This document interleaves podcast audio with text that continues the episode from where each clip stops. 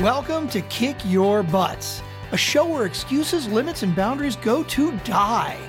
Where moving through everything that's holding you back is the key to stepping onto your infinite path and achieving the success you deserve in life, business, and relationships. It's time to take those butts and kick them into oblivion. Now, here's your host, Susan DeCenzi. Welcome back to another episode of Kick Your Butts, where we come together to obliterate your boundaries, excuses, limitations, and past conditioning so that you can step into your full potential and infinite possibility. I am so excited to be here every week, and I so appreciate you always coming back week after week to hear the phenomenal guests that I have on, the things we talk about, and the ways they have overcome as I say every single week, I am super excited to have this very special guest in the house today. She has a very unique story. And this may be a topic that is, hmm, shall we say, something many people are familiar with and the impact of it, but she has a unique way of approaching it and she overcame something herself. So I am ex- super excited to have Dr. Elizabeth Hughes here in the house with us today. This is what's interesting. She's a Stanford trained physician with more than 25 years of clinical experience. All right, so we always think of this Western medical model, right? These physicians, they're they're just kind of trained in this particular way and they only have this mindset, but not Dr. Elizabeth. After treating thousands of patients with stress related illnesses and having her own life nearly ruined by stress and chronic anxiety, she realized that the conventional medical approach is completely inadequate to treat stress related conditions, and she vowed to find a better solution. Her quest led her to study non Western systems of health and healing, placebo research, and the emerging sciences of epigenetics, one of my favorite topics, and psychoneuroimmunology.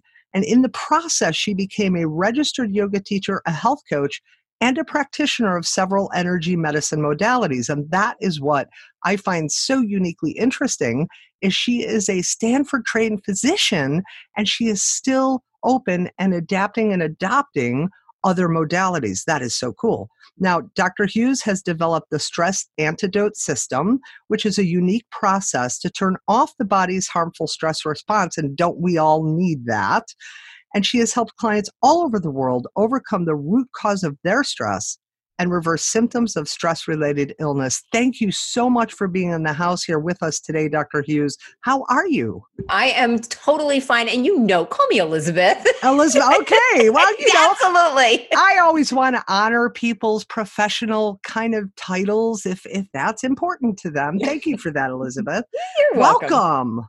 Thank you. It's so good to be here. Yeah, great to have you here. So, what I'd love to find out more about is a little bit of your story and kind of what what happened whatever you'd like to share to really understand what led you into this oh wow okay so I had chronic anxiety for years without realizing it was abnormal.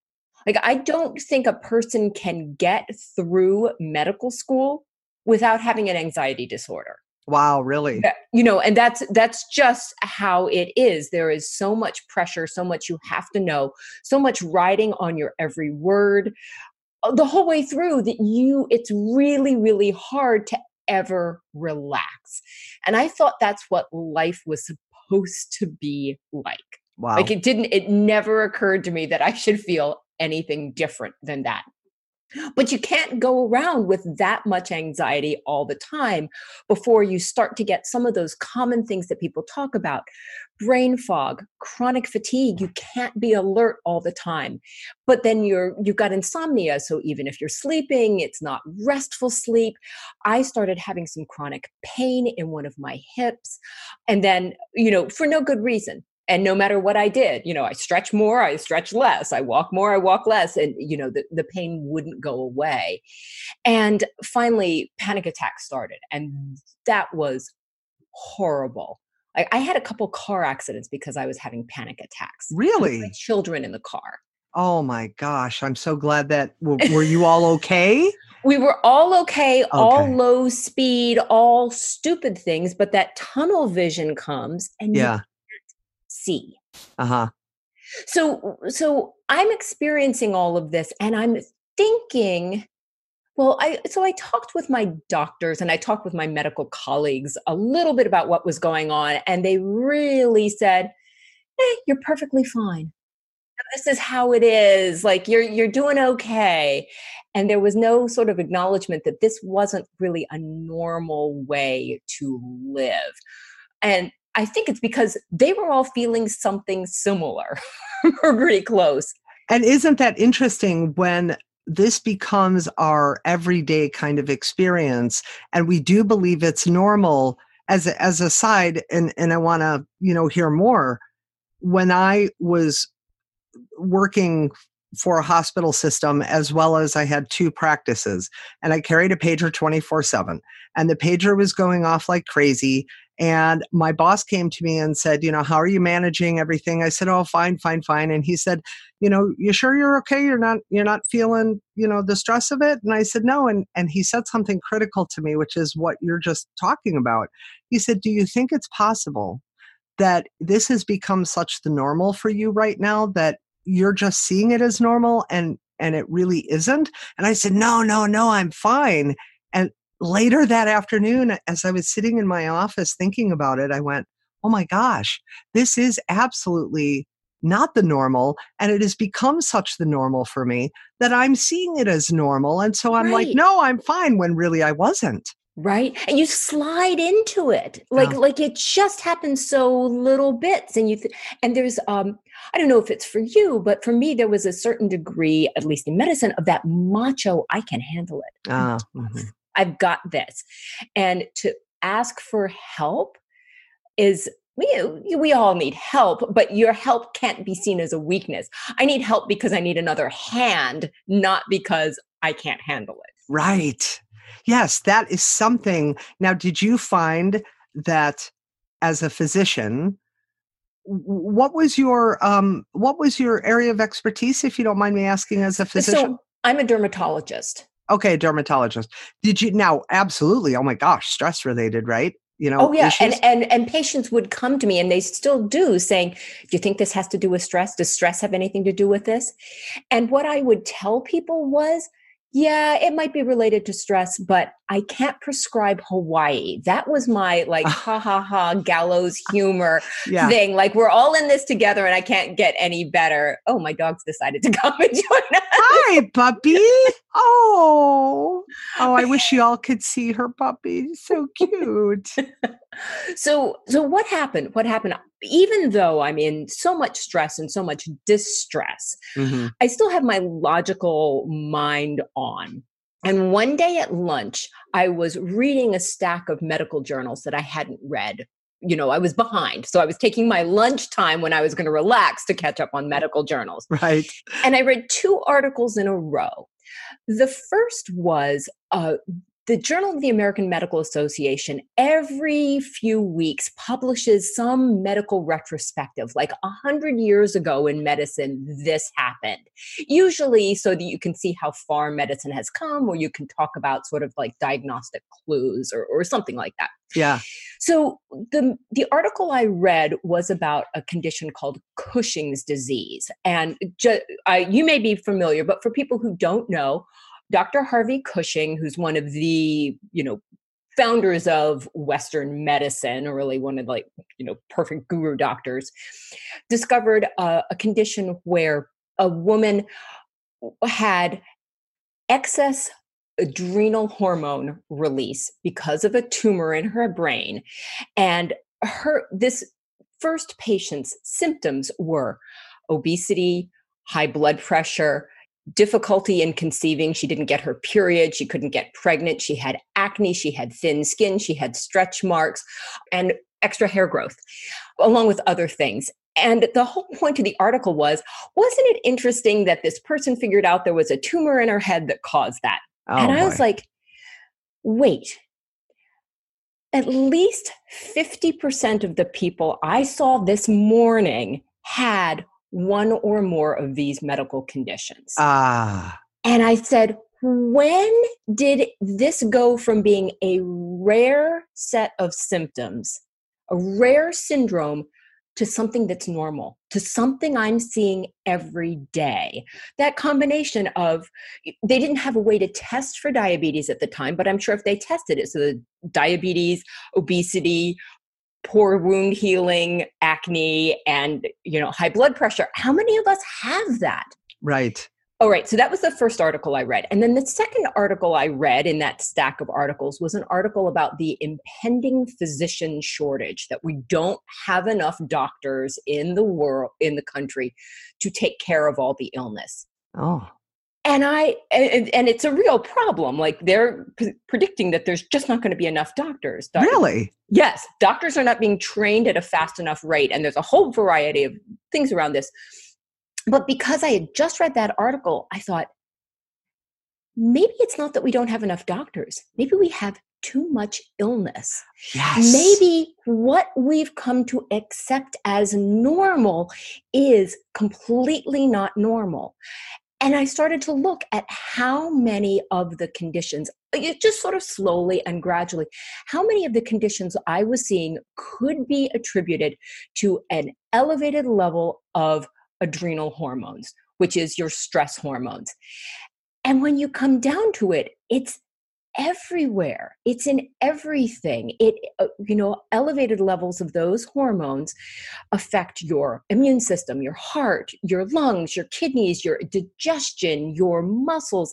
There is no cell in your body that doesn't have receptors for the stress hormones. Wow.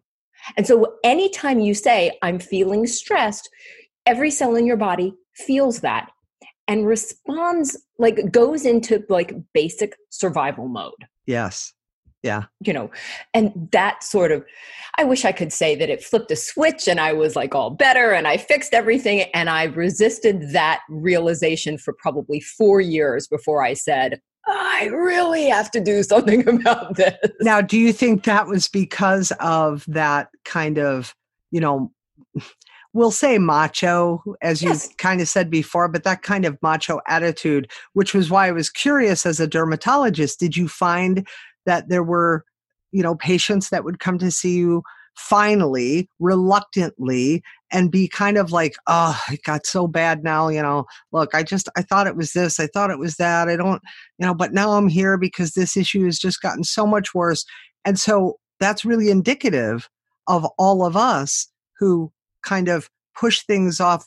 One of the examples I always used to use with clients was like, take an appendicitis, right? If I have this pain and we have these beautiful warning systems in the body, right, that tell us there's a problem emotional body, physical body, all of it, but we don't pay attention. And so I have this appendicitis, and let's say I'm a man. And, and I don't want to stereotype, but you know, maybe men are a little bit less likely to run off to the doctor for a little pain than maybe some women are, or vice versa, whatever.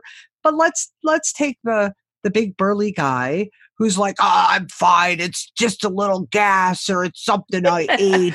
and then he's, you know, on the floor with a burst appendicitis, you know, and he's got a high fever. And then he's finally going, I think there's a problem.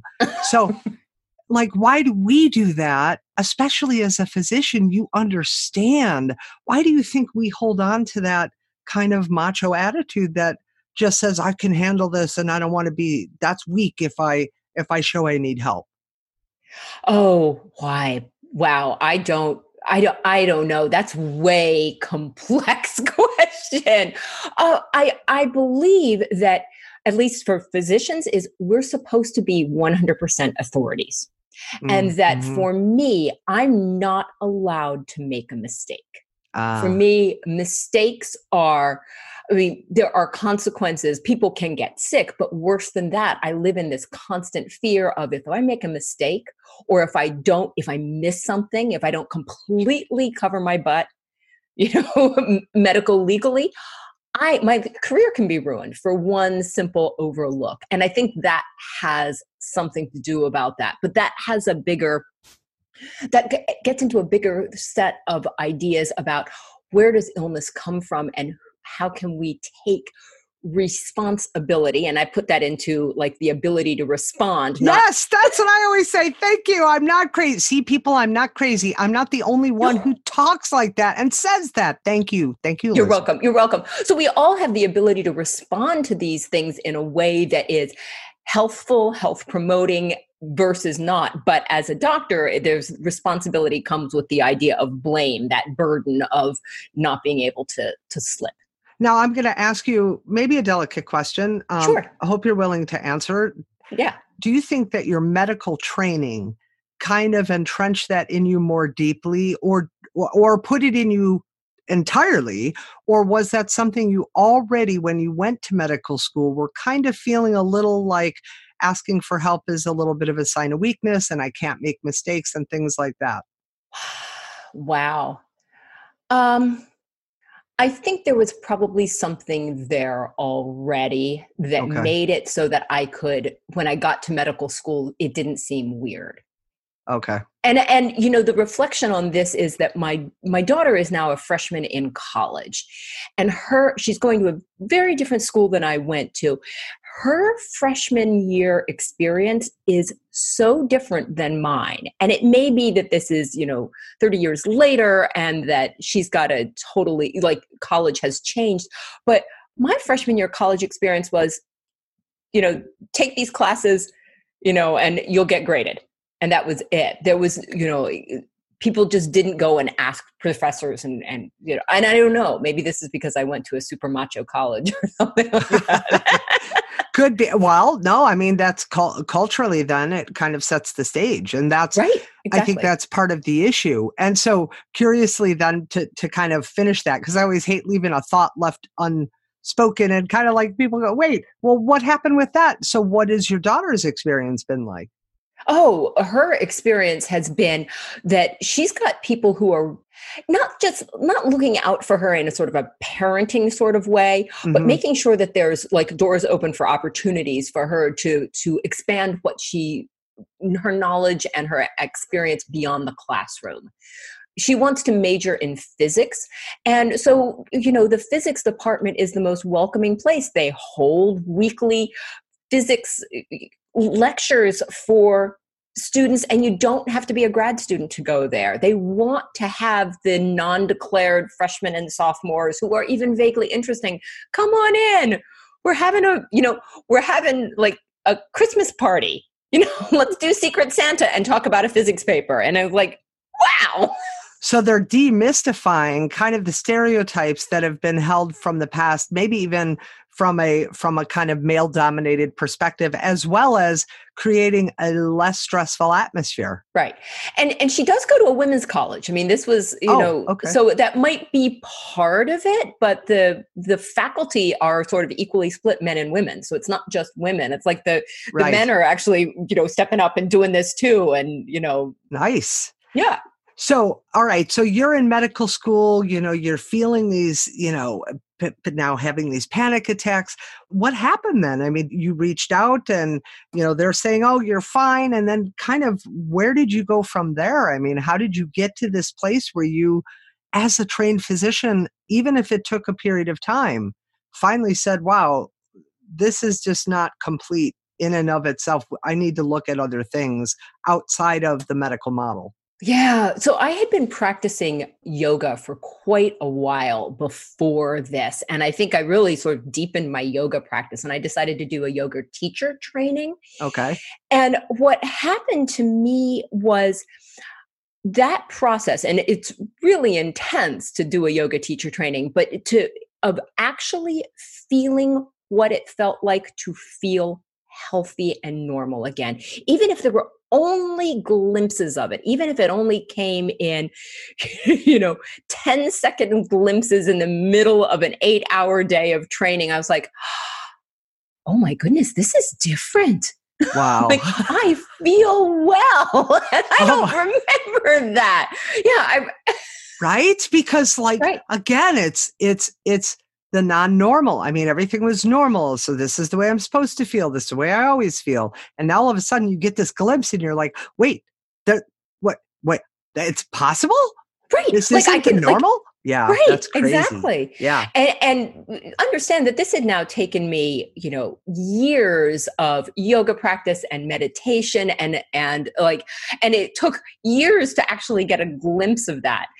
And soon after, in my medical practice, I was working for uh, the precursor to Kaiser up here in Seattle. It's now been bought by Kaiser, but uh, you know, so the large multi-specialty medical group.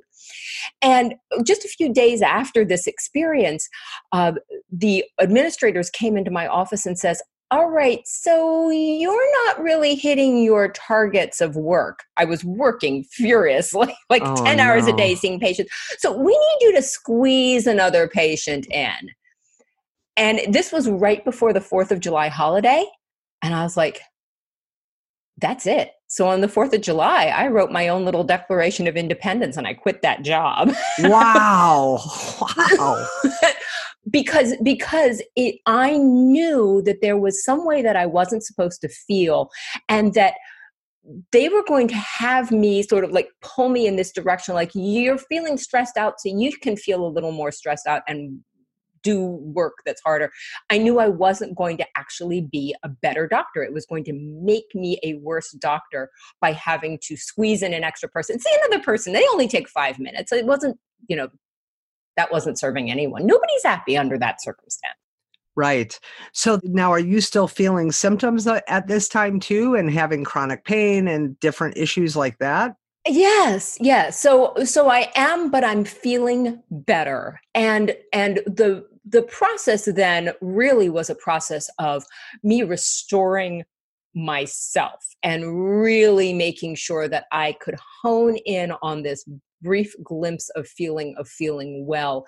And then using my scientific mind and using myself as my own lab which i love about the ancient yogis that's what they did they would just use themselves as their own lab Right. Yeah. right Yeah. right figuring out what it was that was making me not feel well not you know going off kilter and there were some things that were very specific to me i was listening to your your interview with jessica as i you know the I, it was aired in early january and she was talking about forgiveness. And so a lot of this was about forgiveness. I had to forgive myself for um, getting this far down the hole. I had to forgive myself for you know forgive my ex-husband for being so awful. That was the thing that that forgiveness of my ex-husband was the thing that made my hip pain go away like instantly like Really? gone gone. Thank you for sharing that. I love hearing stories like this because you know, I've done a couple episodes on a variety of different kind of energy modalities, one on cellular memory and I I do some side work in cellular healing and cellular memory level work. And energy is you know, we know from physics and ask your daughter you can verify Yep, this, right? absolutely yeah that energy never ever dies it just changes form so my gosh if we have an experience that's whether we call it big t trauma or little t trauma you know and, and i not and i do a lot with big t and little t trauma but it's those what i call the hidden little traumas it's the it's the you know my teacher said great job sue but you could have done a little better it's the i had to move and i lost my best friend and it's I lost my puppy when I was seven or my kitty when I was 12, you know, whatever it might be. These are pieces that create feelings and experiences and thoughts, right? And energetically, they're stored and tied to various experiences in the body from a physiological perspective. absolutely And we all think, see, this is the biggest issue that I've always had with somewhat, to some degree, the medical model is it's like we have these separate physicians who take care of the body as a separate entity. And it's like, when did we stop becoming a whole system?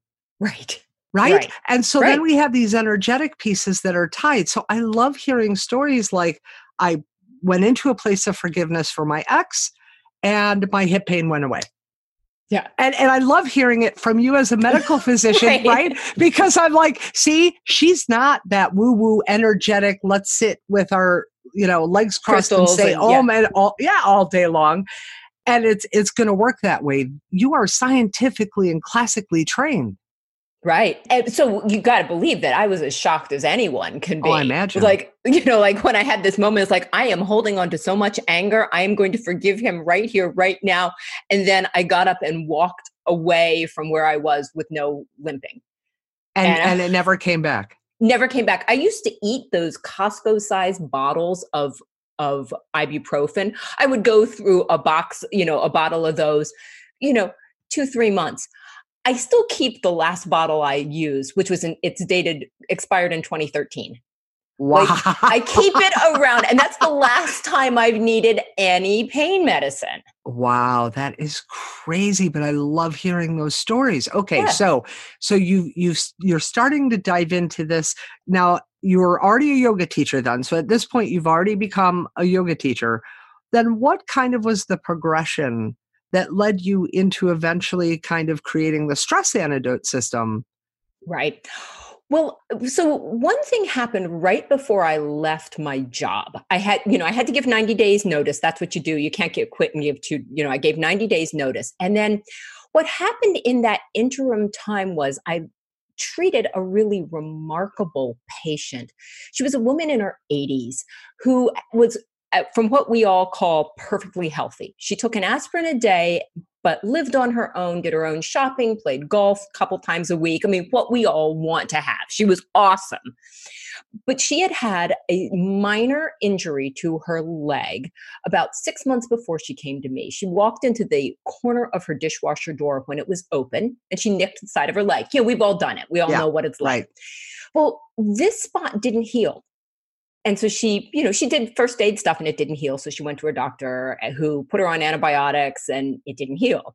And she went back and she got different antibiotics and back and forth and back and forth. And by the time she had seen me she had seen four different primary care physicians gotten three rounds of antibiotics she'd seen a vascular surgeon to try to figure out if there was something wrong with her her circulation and for 10 weeks she had gone to wound care twice a week and gotten these elaborate bandages that are designed for burn victims to try to get this ulcer healed.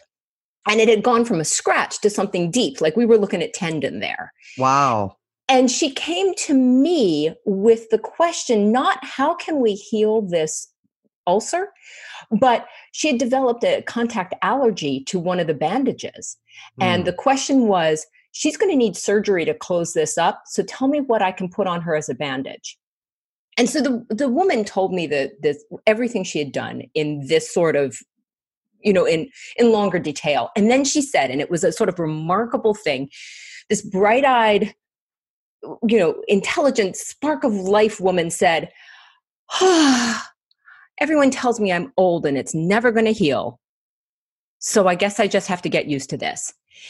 And something in me, because I'd already done all of this sort of background work, said, I think I swore. I don't normally, I'd never swear around patients, but I think I said, that's bullshit. You can do it fine. And you could just see her go from this deflated person to this, this awake person. She said, Really? No one's ever told me that. Wow. And so, the long story short, I actually didn't treat her with anything other than plain Vaseline and a gauze wrap because everything, uh, her whole leg was a, an inflamed mess, and I couldn't put anything on her. I needed basically to do a blank slate. I asked her to come back, and three weeks later, three weeks later, she unwrapped the bandage. She apologetically says, I don't know if I did this right. and I look at it, and not only is all of the rash that was on her leg gone.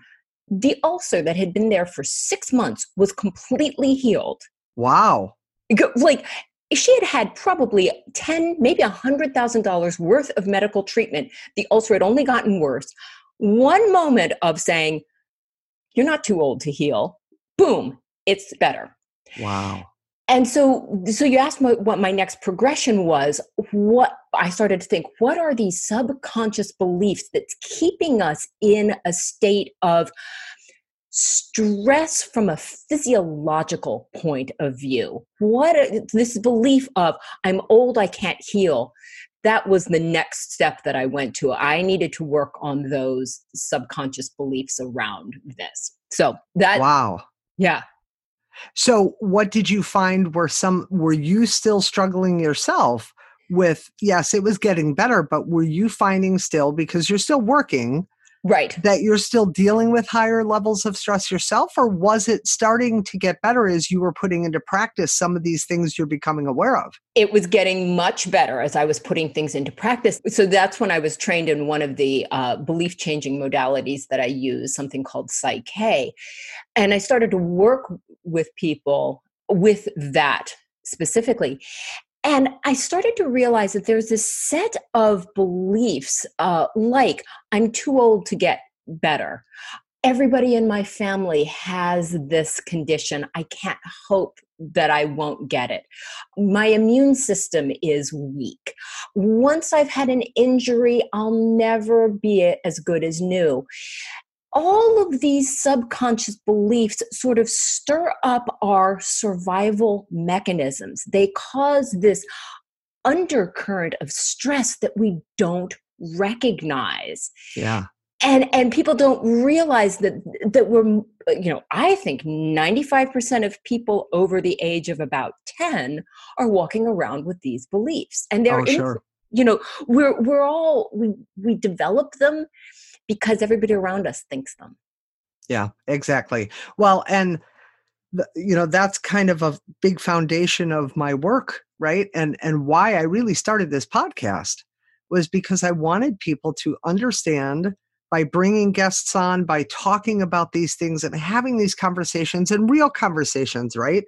You know, to to understand that all of these you know we hear oh you're you're rereading the same story. Write a new chapter of your story and this is the story you're narrating.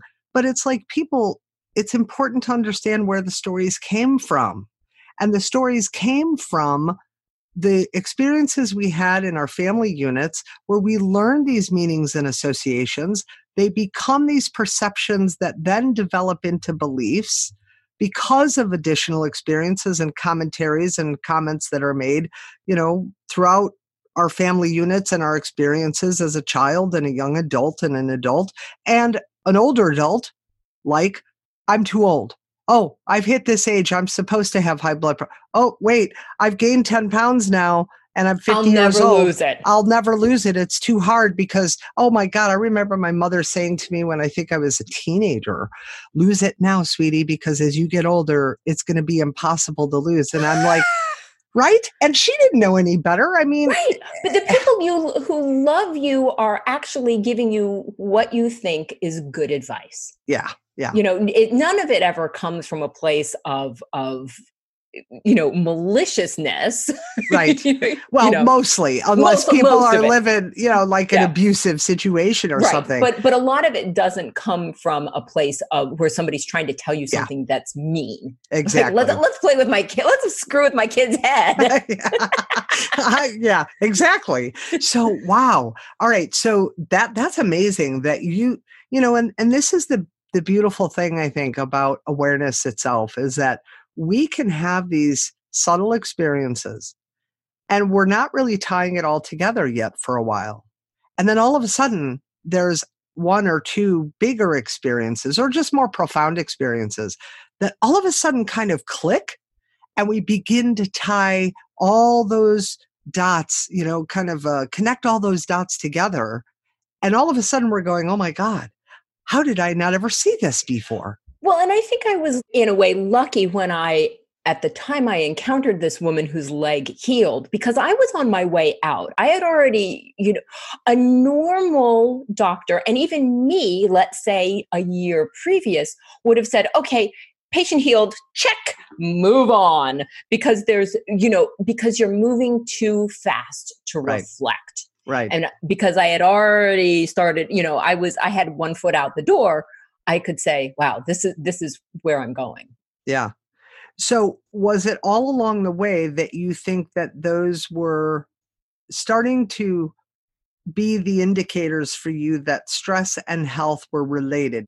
Because you didn't, at this point, you hadn't healed the pain in your hip yet, had you?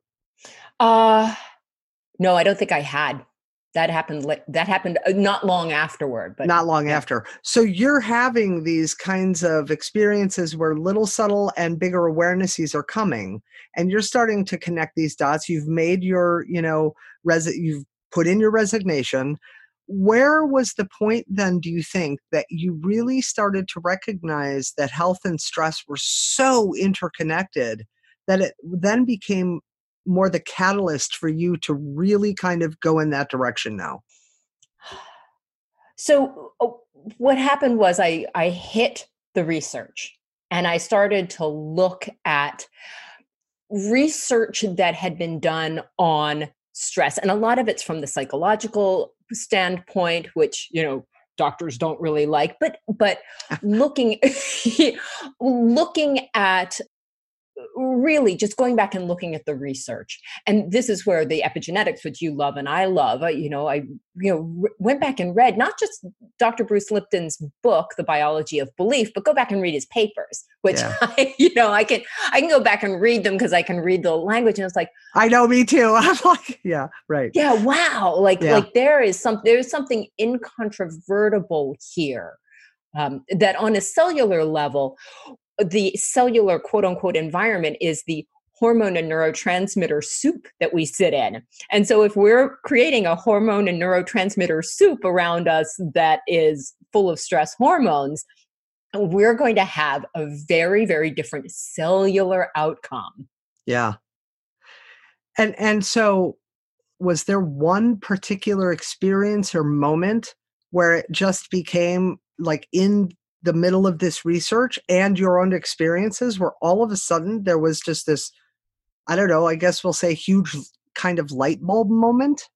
All right all right so all right we're gonna go there because here we're gonna go way out on the woo woo end of things. Which is cool i mean because okay. here you know and and thank you for that for being willing because you know and i want to address you all now this is the reality this show is about keeping it real. This show is about bringing on guests who have such a variety of backgrounds that you may not understand why this marketing person is on or or maybe well of course elizabeth she's a physician and stress related and we all need that but you may not understand why i have a different guest on but if you pay attention to like what elizabeth is going to share now we can sit there and say, oh, it's woo woo, or oh, it's medical, or oh, it's this or it's that. But the point is, is that we're human.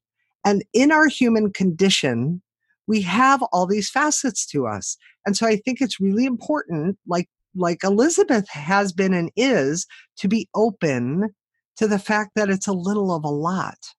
Yeah you know, yeah. and we need to listen to that. So I want, yeah, I want to hear the, I want to hear okay. that out on the limb piece. Yeah. Yeah. So I wish I could say that, that I had like reasoned this out, but here's what happened. I was dating a man during this time as I'm getting better. I'm like, oh, I, you know, I've forgiven my husband, so I'm not holding back. And like, you know, nice guy comes into my life and he dumps me.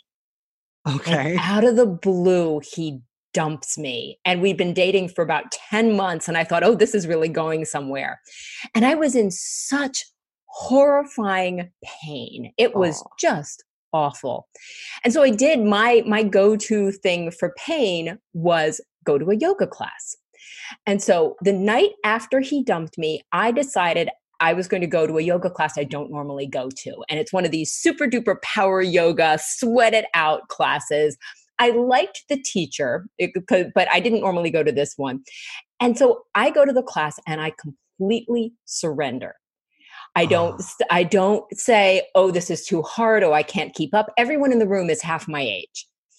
And, and you know like everybody in my room is half my age and I just keep going. They're all sweating and down in child's pose and I'm going. I'm yeah. going to do everything she says. All right for a little while, all of that pain and worry goes away because I'm completely surrendered to the yoga practice. But at the end of the practice, in the shavasana, and for those of you who don't practice yoga, shavasana is the little nap at the end. You know, you lie in corpse pose on your back and just relax and let it happen. And I was actually at the beginning of shavasana feeling a sense of calm and peace. And then all of the pain came back. It's like, how could I, you know, how could I be dumped? How could it happen? Oh. And then I started getting crushing chest pain. That elephant on the chest pain, wow. that is real. Oh, yeah. I was like, holy crap. I might be dying here. I might be having a heart attack. And, and, and sort of my awareness sort of splits into three different parts. Part of me is the doctor who's going, all right, she needs the, you know, following enzymes taken and give her some nitroglycerin and let's give her some morphine. And I'm, I'm like working myself up. I'm reading my EKG and I'm like, like, like I haven't, I'm a dermatologist. I haven't treated anyone for a heart attack in years, but I know what to do. And I was right. like, I was working myself up. Another part of me was sort of saying, this might be the end. I haven't kissed my kids goodbye. Like, oh, like wow. you yeah. know, like, oh. And then a third part of me was just observing.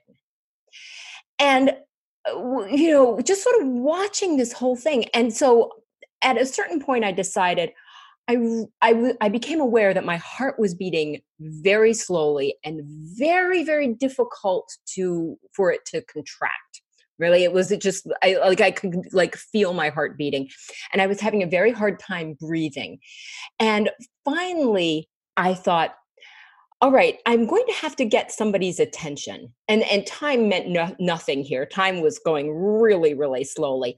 I'm going to have to get somebody's attention i'm going to have to open my eyes and try to make a sound so somebody will see me and so i open my eyes and on the ceiling of the yoga studio my life flashes by Wow. Like, like, but like storyboard for a movie, like like if you've ever seen storyboards for a movie, that's what it was. It was like sim- specific incidents. And what was really interesting was it wasn't all the triumphs that was going by. I mean, the triumphs were in there, but the things that were pausing was, you know, the horrible things you know the alcoholic father the depressed and narcissistic mother the husband who cheated on me the disappointments with my work like all of the good things like you know graduations and childbirth and stuff like that those were sliding by but the others all of that pain right up to the moment that Stephen who the guy I see had dumped me was all laid out and I suddenly looked at it and I said, okay, I can decide I'm dying, or I can look at this and realize it's beautiful. Wow. And I'm supposed to be here and it's mm. perfect.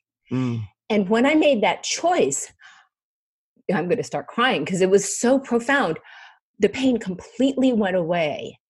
And that feeling of well being, a feeling of well being that um, I had never felt before, came in just just amazing well-being and uh, i thought was unattainable in a human body and you know so i got up and i walked out and i was a little bit shaken by what had just happened but i there was no chest pain and i didn't go to the ER. I did see a doctor later and they, you know, I didn't say, uh, something weird happened to me. like, yeah. can you check my heart? And they were like, you're fine. You're fine. yeah. Happened.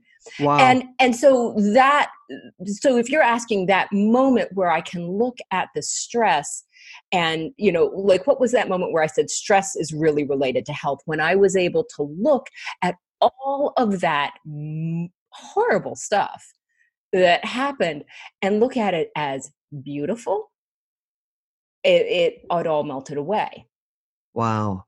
Thank you so much for sharing I mean that you know that is so profound because you know and and we can hear stories like that in all walks of life around many different things where there's these one or these very profound moments that kind of wake us up to something.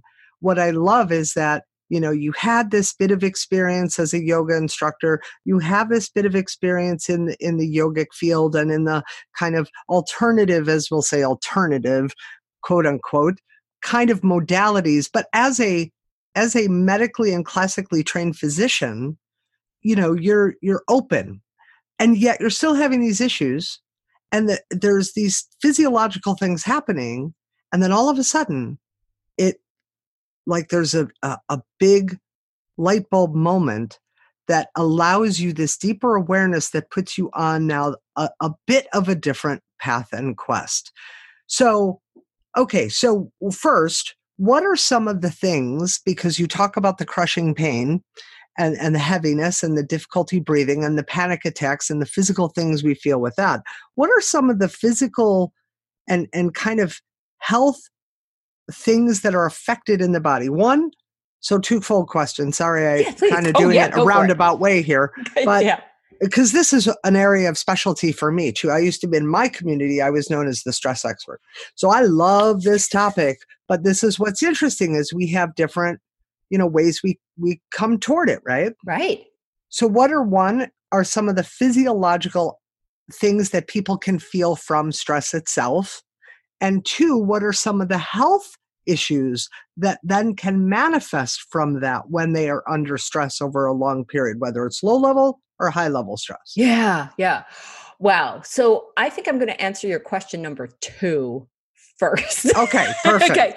So so really everything has some sort of stress component as far as physical illness.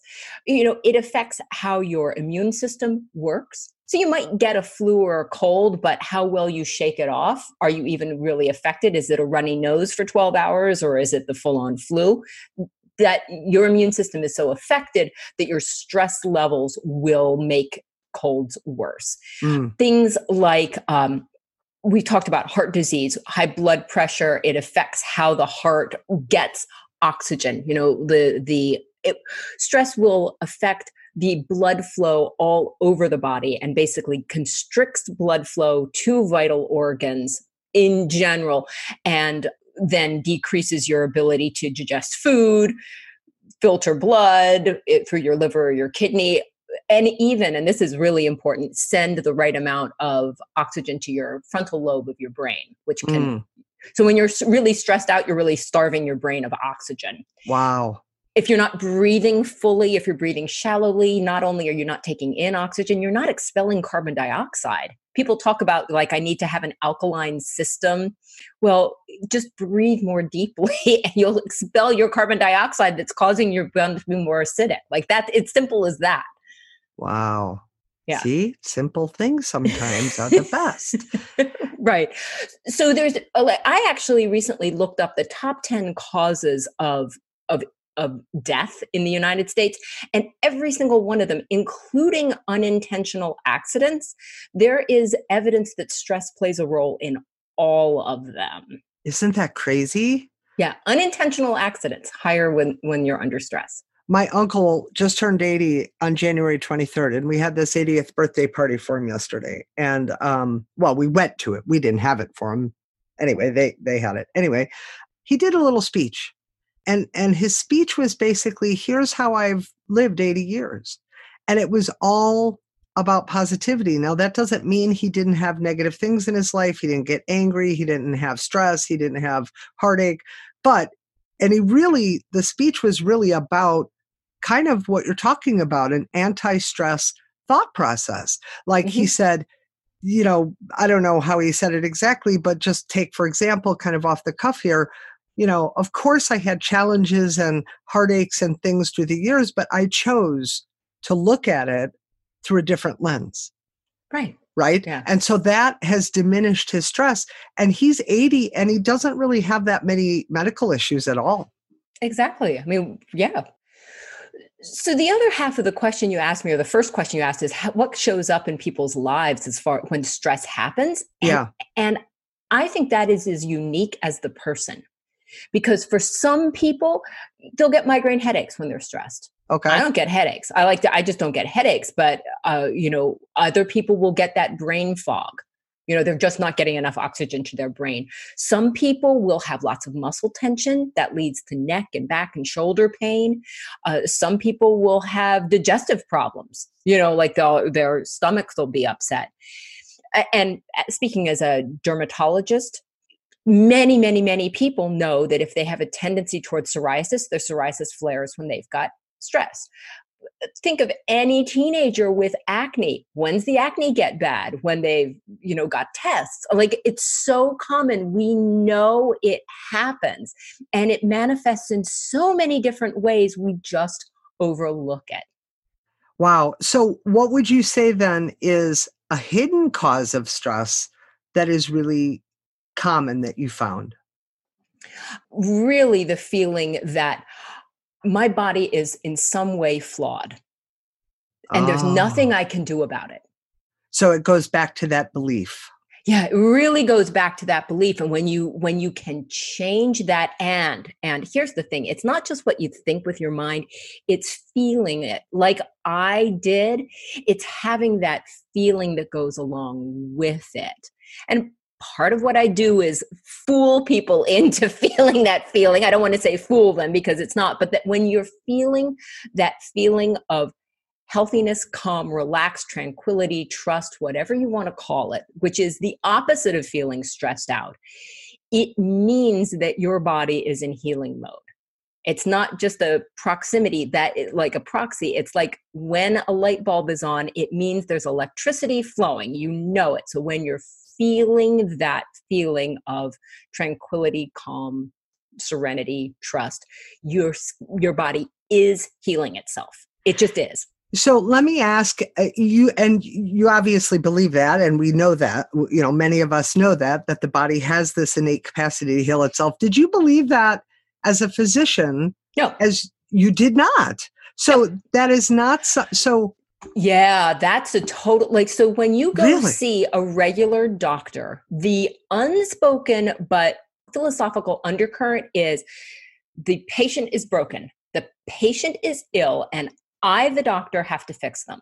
Wow. And it's a total, Ugh. so it's a total mind shift. Yeah. Yeah, total, total and complete mind shift. And I actually, you know, going to go off and stand on a little soapbox here. I actually think that most of the quote unquote holistic health practitioners also come from that same mindset. So if you go see your naturopath, they have that same mindset that you're there's something wrong with you and i'm going to fix you you go see a acupuncturist there's something wrong with you i'm going to fix you and and there i think there are very very few people in the health sphere who don't have that mindset Whereas I'm totally different. Like I'm totally different. Like you're fine. Yeah. I can help you find you're fine yes, you're fine. that this see this blows my mind. It makes me a little sad.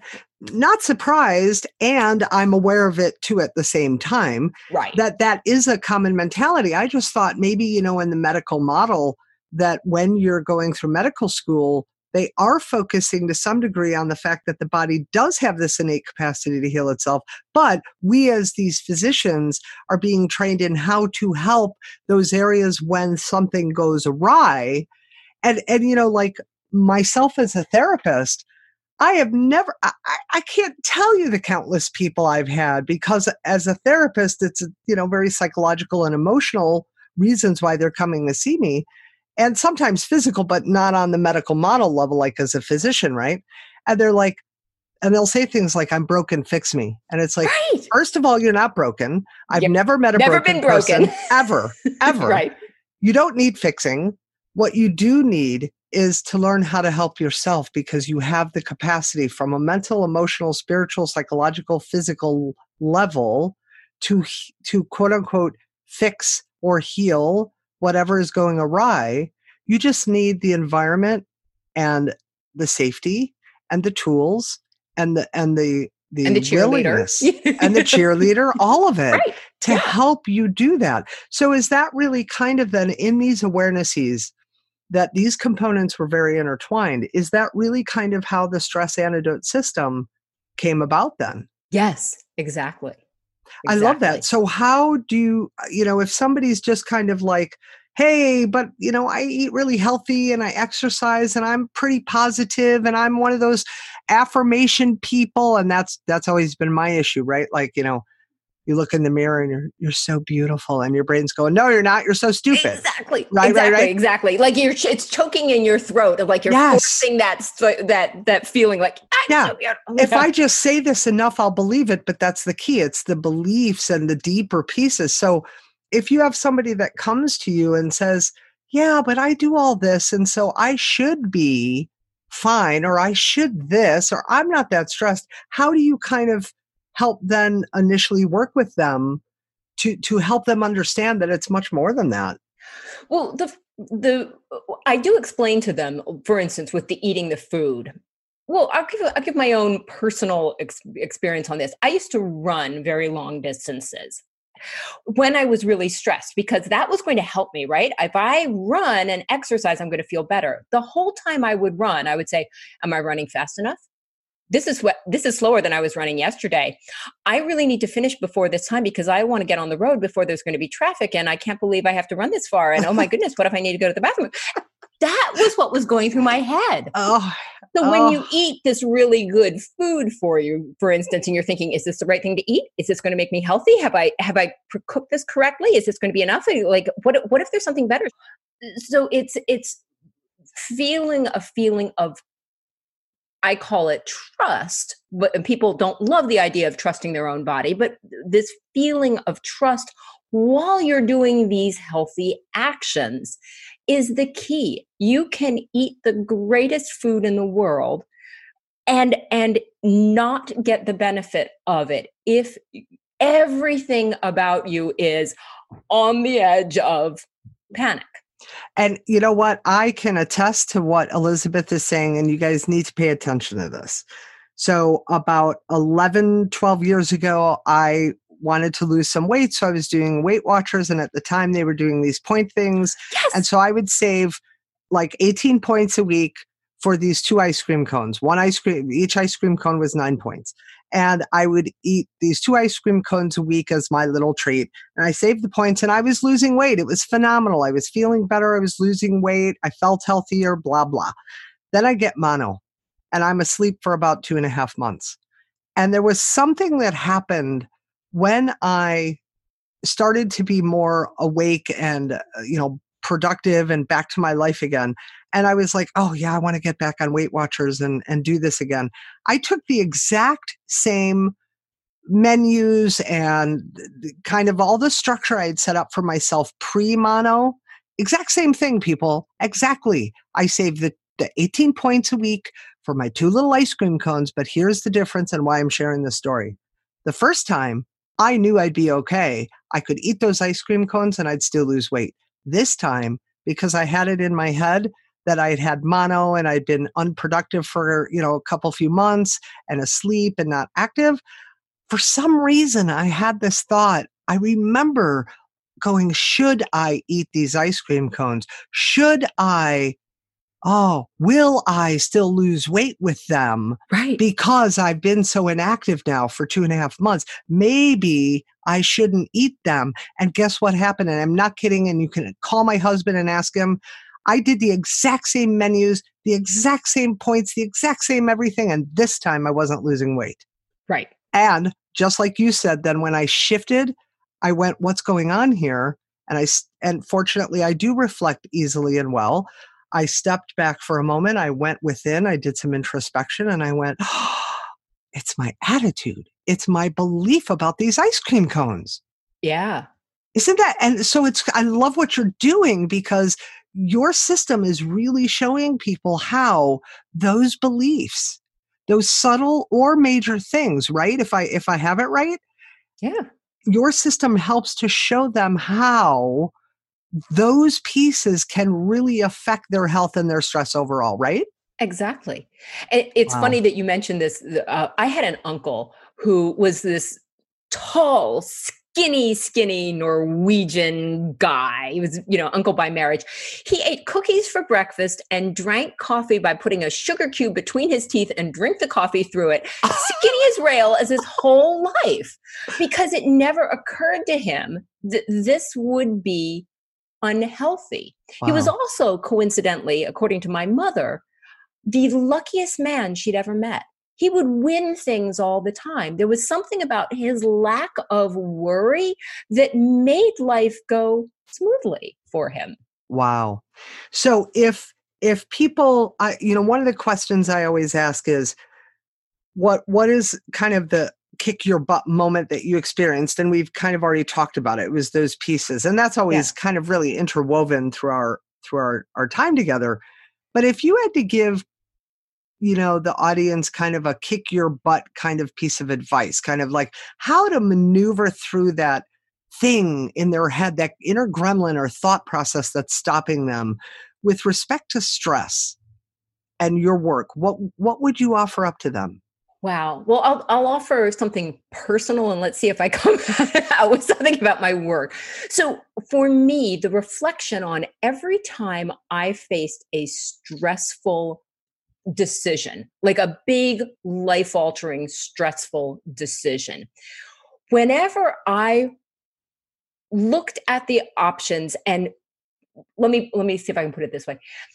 When i when i looked at that and i look at the decisions i made when i chose the more risky and i put risky in quotation marks option i always felt less stress and it always worked out so and i'll give a very specific example in deciding in my fourth year of medical school that I wanted to be a dermatologist. I mean, dermatology residencies are the cream of like they're very very rare every year at least oh i don't want i you know at least probably half or uh, as many as 70% of the of the fourth year medical students who want to be dermatologists do not get a residency spot. There are very few dermatologists trained every year. So you already have to be in the top 5% of your class or the top 10% of your class and you have to hope that you're going to get one of these residency spots. So when i was deciding to be a dermatologist it was way way way safer to decide I'm going to be an internal medicine doctor because I liked it. It was fine. But what why my heart really wanted was to be a dermatologist. And when I made the decision, I am going to go for it. And I knew that it meant I would have very little choice in where I lived because I was going to be lucky to get a spot. And so if, you know, like if it was going to be someplace I really quote unquote didn't want to be. It might potentially screw up the relationship I was in at the time because we might be separated by a thousand or more miles. Right. But when I committed to that, instead of going well but it'll be easier to get a job it'll be easier to get a you know get a position i'll be able to live where i want to and but but but but but yeah when i made the decision that was the opposite of all those buts it worked yeah. and it worked brilliantly. Wow. So, what would be then a takeaway that you would want, you know, my audience to really gain from our conversation today and really, you know, take to heart and hone in on and understand? Well, my usual takeaway for for uh, when I talk to folks is that stress is not normal and it's not healthy. It may be common, you may be accustomed to it, but it's not healthy. But then taking a, a, a, step forward into the conversation we've had, having awareness around what's causing you stress and really being able to do that self analysis and realizing that that stress is really your butts that are kicking up and it's time to kick them. I love that. Thank you for tying that into the show. That's awesome. But it, but it really is true that if we are stuck, I believe, in these mindsets, in these places of but, but, but, or fear, or like my ice cream cones with the Weight Watchers thing years ago, or, you know, all the different, oh, why am I running? I'm not running fast enough. I need to, this is slower than yesterday. Like if we're sitting in these judgments, if we're sitting in these belief systems that we don't even know are beliefs, but they're coming out as these thoughts in our head, they're absolutely going to create higher levels of stress and, you know, kick out stress hormones in our body. And, and I always say, like, take a fish. Just visualize this, everybody.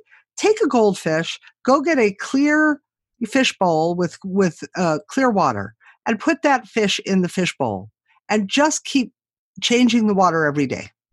And then go take a another goldfish, buy another fish bowl, put clear water in it, and start dropping in things like a little drop of milk or a little drop of soda, or put a little dirt in there, put a little, you know, uh, garbage in there, and imagine that fish trying to live in that liquid environment and survive. That is what our organs are doing inside of our bodies. And yes. so, if we are raising all these stress levels and we are creating this liquid, we'll just say liquid environment, okay? Cellularly, where all of our organs and our blood and our fluids have these higher levels of stress hormones and it's filtering throughout our body, it's basically like that little goldfish that's trying to live in very cloudy water. What do you think is going to happen just from a physical level? Not even an emotional and, and, and spiritual and mental level. Right. You can feed it the same amount and it's just not going to thrive. It's not going to thrive. So, Elizabeth, you've generously offered a free guide to the five hidden causes of stress that you can eliminate right now. And people find that at